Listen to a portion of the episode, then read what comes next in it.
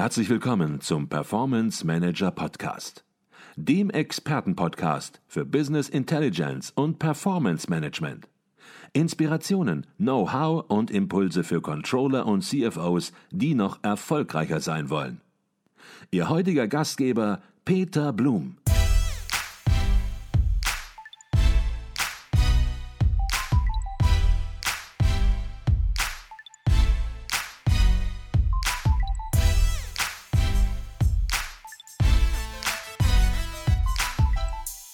Herzlich willkommen im Performance Manager Podcast. Mein Name ist Peter Blum. Heute habe ich zwei Gäste am Mikrofon, die vielen unserer Hörer schon bekannt sind. Katrin und Lothar Kuhls sind Inhaber der Managementberatung Wege in Hamburg und arbeiten in drei Kernbereichen. Der erste Bereich betrifft das Coaching. Hier helfen sie als neutrale, kritische und lebenserfahrene Gesprächspartner dabei, dass Menschen auch beruflich ihre ganz persönliche Perspektive finden. Der zweite Bereich betrifft die Mediation. Hier arbeiten Sie daran, dass Konfliktpartner wieder ins Gespräch kommen und lösen Konflikte, wenn möglich, in einer Win-Win-Situation auf. Und der dritte Bereich betrifft die Teamentwicklung. Hier sagen beide kurz und bündig, ein gutes Team ist kein Zufall, wir moderieren den Prozess. Inzwischen schon zum dritten Mal herzlich willkommen bei uns im Performance Manager Podcast Katrin und Lothar Kuhls. Ja, hallo auch von unserer Seite. Vielen Dank, Herr Bühl. Wir haben uns auf dem Kongress der Controller in München vor rund zwei Jahren zum ersten Mal kennengelernt. Und sie haben dort ein sogenanntes Speed Coaching für Young Professionals angeboten. Und im Anschluss an das Speed Coaching, da haben wir dann jeweils versucht, die jeweiligen Coaching Highlights, die Themenschwerpunkte im Podcast zusammenzufassen. Und das ist extrem gut, insbesondere bei unseren jüngeren Podcast-Hörern angekommen, so dass ich mich freue, dass wir heute endlich mal ausführlich und nicht nur im Stehen in München die Zeit finden, uns in Ruhe über Ihre eigentliche Arbeit auszutauschen. Und vielleicht kommen wir direkt zum Punkt. Mit welchen Anliegen, Themen oder auch Problemen kommen Menschen aus Unternehmen zu Ihnen ins Unternehmen zur Wege-Management-Beratung am häufigsten? Also zum einen beschäftigen wir uns sehr intensiv mit Unternehmensnachfolgen. Da haben wir es weniger mit äh, Young Professionals zu tun. Da geht es ganz stark darum, ähm, die, die emotionale Seite, das ist dann unser Auftrag, die emotionale Seite solcher Unternehmensnachfolge zu bearbeiten.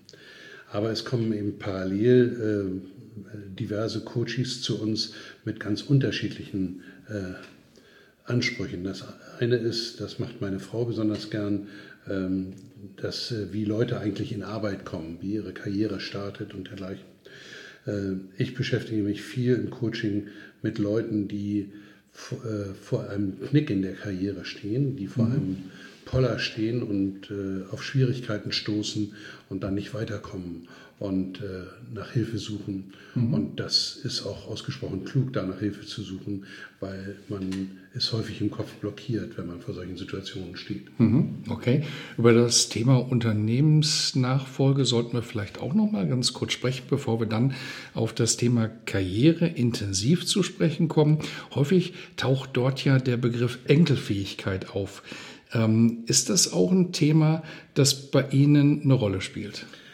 Also ich kann nur sagen, äh, Unternehmensnachfolgen sind so individuell, dass man da überhaupt nicht irgendwas drüberlegen kann, was da eine Rolle spielt. Natürlich haben alle äh, Unternehmer ihre Kinder im Blick äh, und ganz oft sehen sie, dass das nicht gut funktionieren wird. Mhm. Und dadurch gibt es eine unwahrscheinliche, unwahrscheinlich breite Palette von, von Möglichkeiten beziehungsweise von Überlegungen, die anzustellen sind, um zur Lösung zu kommen.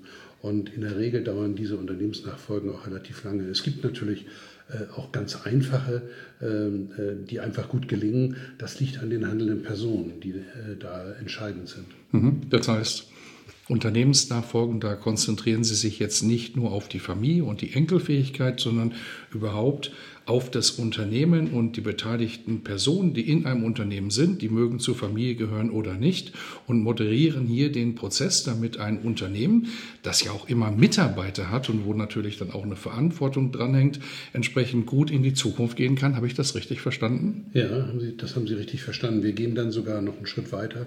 Wir gehen richtig in die Strukturen des Unternehmens hinein, um nicht nur auf so einer oberen Ebene äh, von Verträgen und, und äh, finanziellem Ausgleich, der zu schaffen ist, agiert wird, sondern dass, dass die Übernehmenden und dass in diesem Prozess der Nachfolge die, das, was das Unternehmen eigentlich ausmacht, was die Arbeit ausmacht, was die Beurteilung der Mitarbeiter ausmacht, äh, tiefer betrachtet wird und nicht nur an der Oberfläche. Mhm. Okay.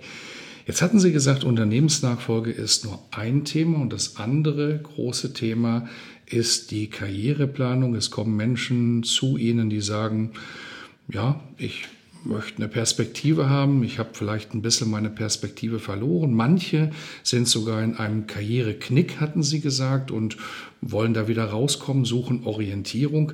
Was ist das für eine Erwartungshaltung, Frau Kohls, die Ihre Kunden, ähm, Ihre Klienten haben, wenn die zu Ihnen kommen? eine Erwartungshaltung an die berufliche Karriere? Ähm, also erstmal muss man sagen, dass die ja aus einer häufig aus einer Situation von Unzufriedenheit, ich komme nicht weiter, ich werde nicht gefördert, ähm, der Job ist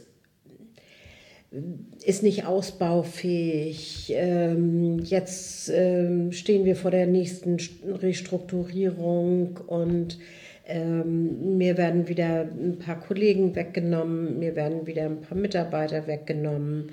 Solche Themen, mhm. das, äh, das nagt natürlich. Mhm.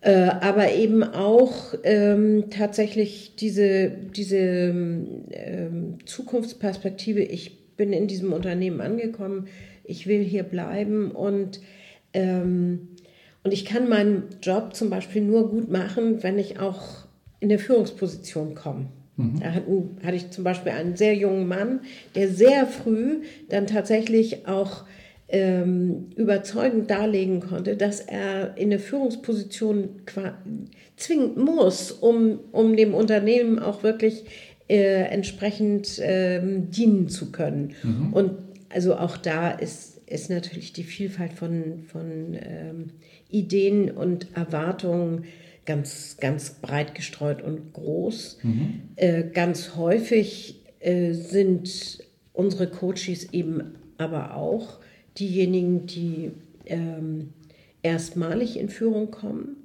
oder aber auch noch, also noch einen weiteren Karriereschritt gemacht haben und dann sagen, aber eigentlich habe ich ja noch nie mich mit Führung professionell auseinandergesetzt. Mhm. Das würde ich gerne mal lernen und, und da eben äh, am, an den konkreten Beispielen oder an meinen konkreten Themen, die ich nun gerade äh, mit Führung habe, mhm. tatsächlich auch wachsen.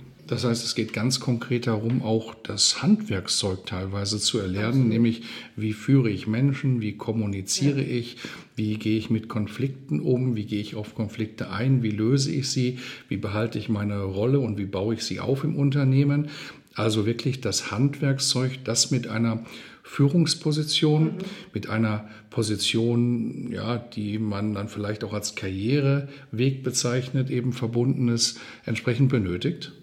Ja, durchaus, aber auch solche Dinge wie, wie beurteile ich eigentlich einen Mitarbeiter und wie kann ich ihn auch gezielt fördern? Mhm. Also welche, welche Möglichkeiten sind mir da ein, äh, eingeräumt? Mhm. Und wenn es um die allgemeine Karriere geht, also ich, ich will Karriere machen, dann kommt es eben immer auch sehr darauf an, wie ist denn meine Lebenssituation? Was habe ich denn vor in meinem Leben? Mhm. Also die Leute sind ja dann häufig Ende 20, Anfang 30, da starten die. Und äh, dann kommen immer die Frage, wie kriegst du mit der Familie hin und so weiter und so fort. Mhm. Also, also auch in, in welchem Umfeld bewege ich mich und was will ich eigentlich erreichen. Mhm.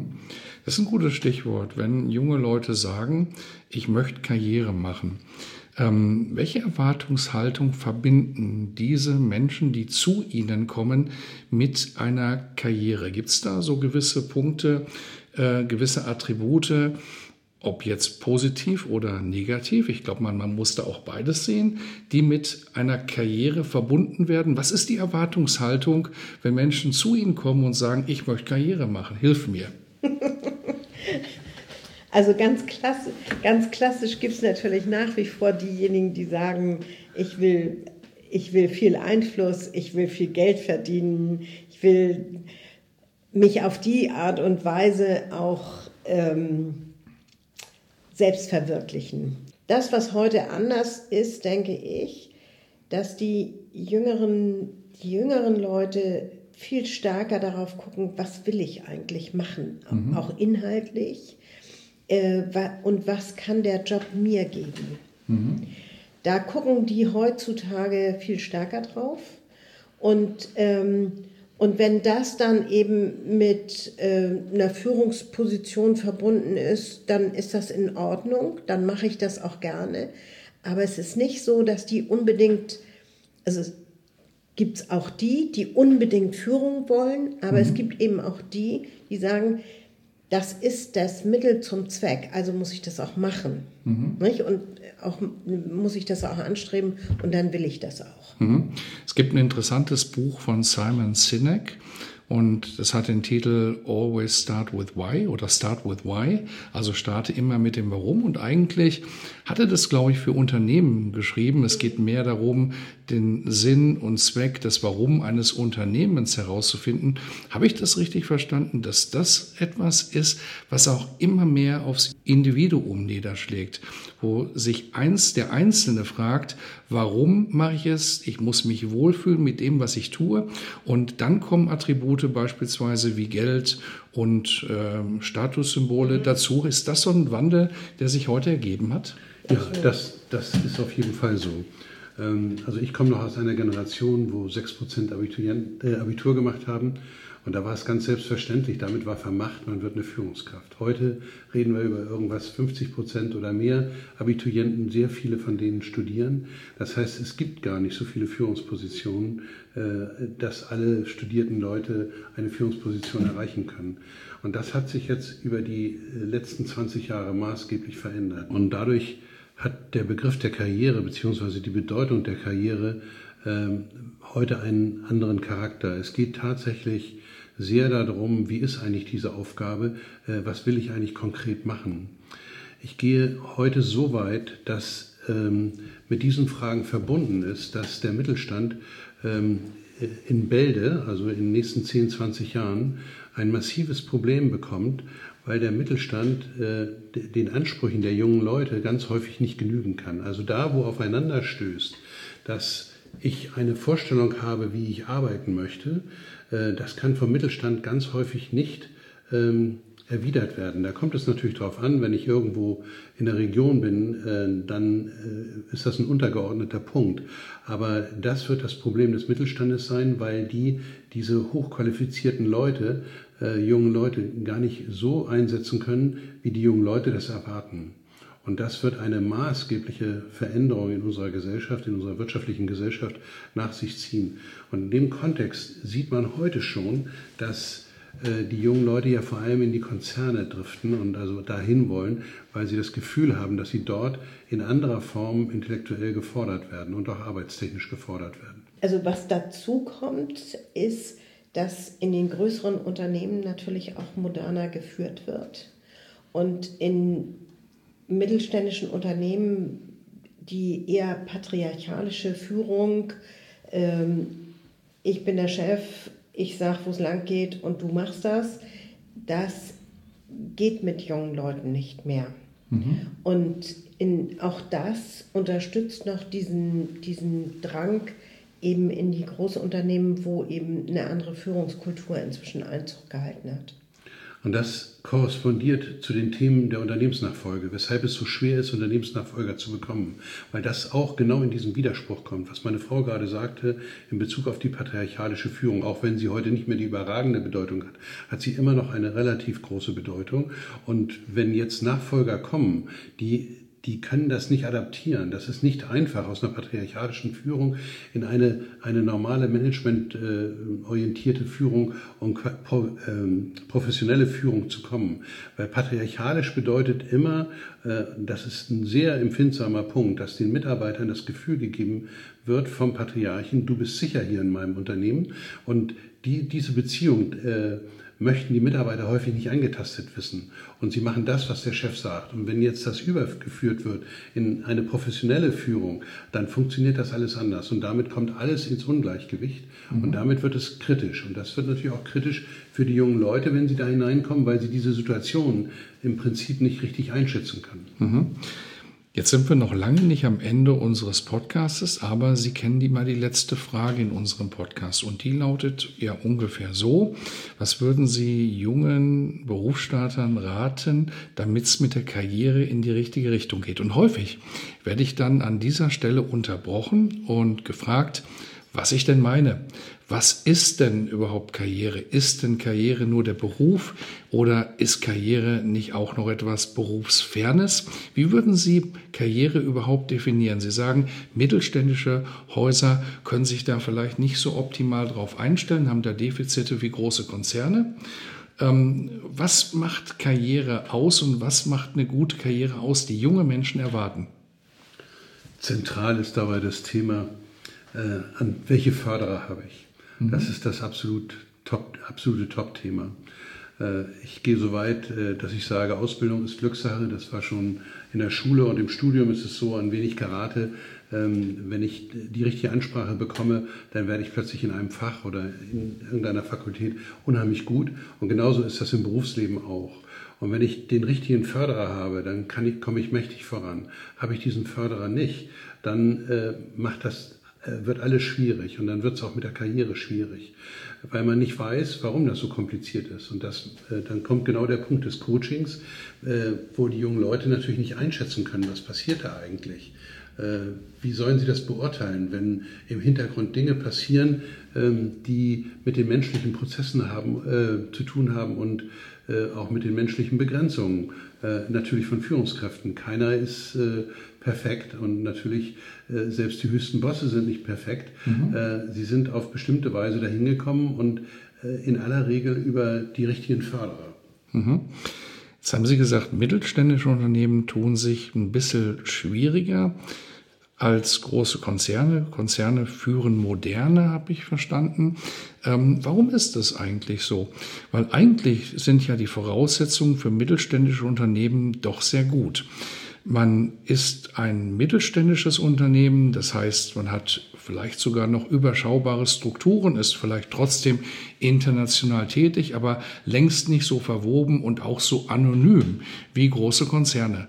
Man ist als Person nicht nur eine Personalnummer, die durch die Personalabteilung durch die Gegend geschoben wird, sondern man hat den persönlichen Kontakt, häufig vielleicht auch noch zu dem Patriarchen, den Sie angesprochen haben. Und es gibt eine ganze Menge anderer Führungskräfte in einem mittelständischen Unternehmen. Das heißt, die Voraussetzungen sind ja eigentlich in mittelständischen Unternehmen sehr gut, zumal auch mittelständische Unternehmen ja häufig vielleicht auch wegen, gerade wegen ihrer Führung, eben auch sehr erfolgreich sind. Ähm, warum tun sich mittelständische Unternehmen da besonders schwer? Also wir müssen jetzt erstmal definieren, was Mittelstand ist. Ähm, wenn Sie die Handelskammer fragen, dann fängt das bei zwei Leuten an. Wir beschäftigen uns vor allem mit Firmen von 50 bis 300 Leuten. Mhm. Aber es gibt natürlich auch Mittelständler, die deutlich größer sind. Mhm. Und äh, ich selbst habe eine Erfahrung von einem äh, Unternehmen mit 50.000 Mitarbeitern, das ich als mittelständisch betrachten würde, weil der Unternehmer der alleinige Ansager war. Mhm. Das heißt, es ist schon schwierig, das also genau einzugrenzen wenn wir uns auf die Unternehmen beziehen, die, mit denen wir uns beschäftigen, von 50 bis 300 Leuten, dann haben wir eine wirklich generelle Erfahrung, die, mit der wir es in unseren Aufträgen zu tun haben. Es geht in praktisch allen Unternehmen um die Führung. Und die Führungsprobleme sind die Auslöser der Probleme, mit denen, die eigentlich gelöst werden sollen, die sachlichen Themen. Mhm. Und da geht es natürlich um die Ausrichtung auf die Zukunft. Und da geht es darum, dass ich auch, also wenn ich IT-Systeme betrachte, dass ich die zum, äh, erstmal ordentlich zum Laufen bringen muss. Und das ist, das sind alles Mängel, die in äh, mittelständischen Unternehmen ähm, vertreten sind. Mhm. Nee, vielleicht in der Automobilzulieferindustrie sicher nicht, aber in allen, also in vielen anderen ist das so. Die Automobilzulieferindustrie ist über den unglaublichen Druck der Hersteller in einer Weise äh, modernisiert worden und unter Druck gesetzt worden, dass das dort anders ist. Aber in dem Umfeld, wo wir tätig sind, sind die Führungsthemen die entscheidenden Themen. Und da geraten die jungen Leute sehr schnell dann an ihre Grenzen. Mhm. Jetzt haben Sie ja mehrere Jahrzehnte Erfahrung mit den Themen, über die Sie reden. Und wenn Sie sich den Karrierebegriff angucken oder überhaupt Karrieren angucken, ist es heute im Prinzip das gleiche wie früher oder haben sich die Dinge massiv geändert? Also aus meiner Sicht hat sich eine Sache wirklich deutlich geändert. Das ist, dass die jüngere Generation sehr viel stärker danach guckt, wofür das Individuum wirklich gemacht ist. Mhm. Und ob das, ob das, was ich da in diesem Unternehmen tue, auch wirklich meinen Interessen, meine Interessen trifft. Ähm, und die machen auch deutlich, sind auch deutlich weniger bereit, Dinge zu tun, die sie einfach nicht mögen. Mhm. Und da sind wir letztlich wir sind ja die ältere, eine ältere Generation, wir sind da sehr viel mehr auf Durchhalten und das muss jetzt sein und dann beißt man sich da durch ähm, ausgerichtet gewesen und nimmt dann eben auch so diesen Verlust von Interesse getrieben sein in Kauf. Mhm. Und das machen die Jüngeren nicht mehr. Mhm. Also die, die suchen schon sehr viel stärker nach ihrer persönlichen Verwirklichung da drin auch. Das würde ich mal behaupten. Mhm. Und äh, was natürlich auch ganz, ganz massives Thema ist für jüngere Leute, eben, dass die Arbeit nicht äh, irgendwie wo stattfindet, sondern Arbeit ist ein Teil meines Lebens und sollte, soll in mein Gesamtlebenswerk integriert sein. Mhm. Und äh, deshalb gibt es welche, die da eben auch 60, 70 Stunden arbeiten, dann aber sich das Recht rausnehmen, mittwochs nachmittags zum Surfen zu fahren. Mhm. Oder, ähm, oder eben auch äh, sagen, so jetzt habe ich Familie, jetzt muss ich mal kürzer treten und das übrigens auch für einen gewissen Zeitraum und das mache ich dann auch. Da waren wir sicherlich in unserer Generation noch ganz anders ausgerichtet. Mhm.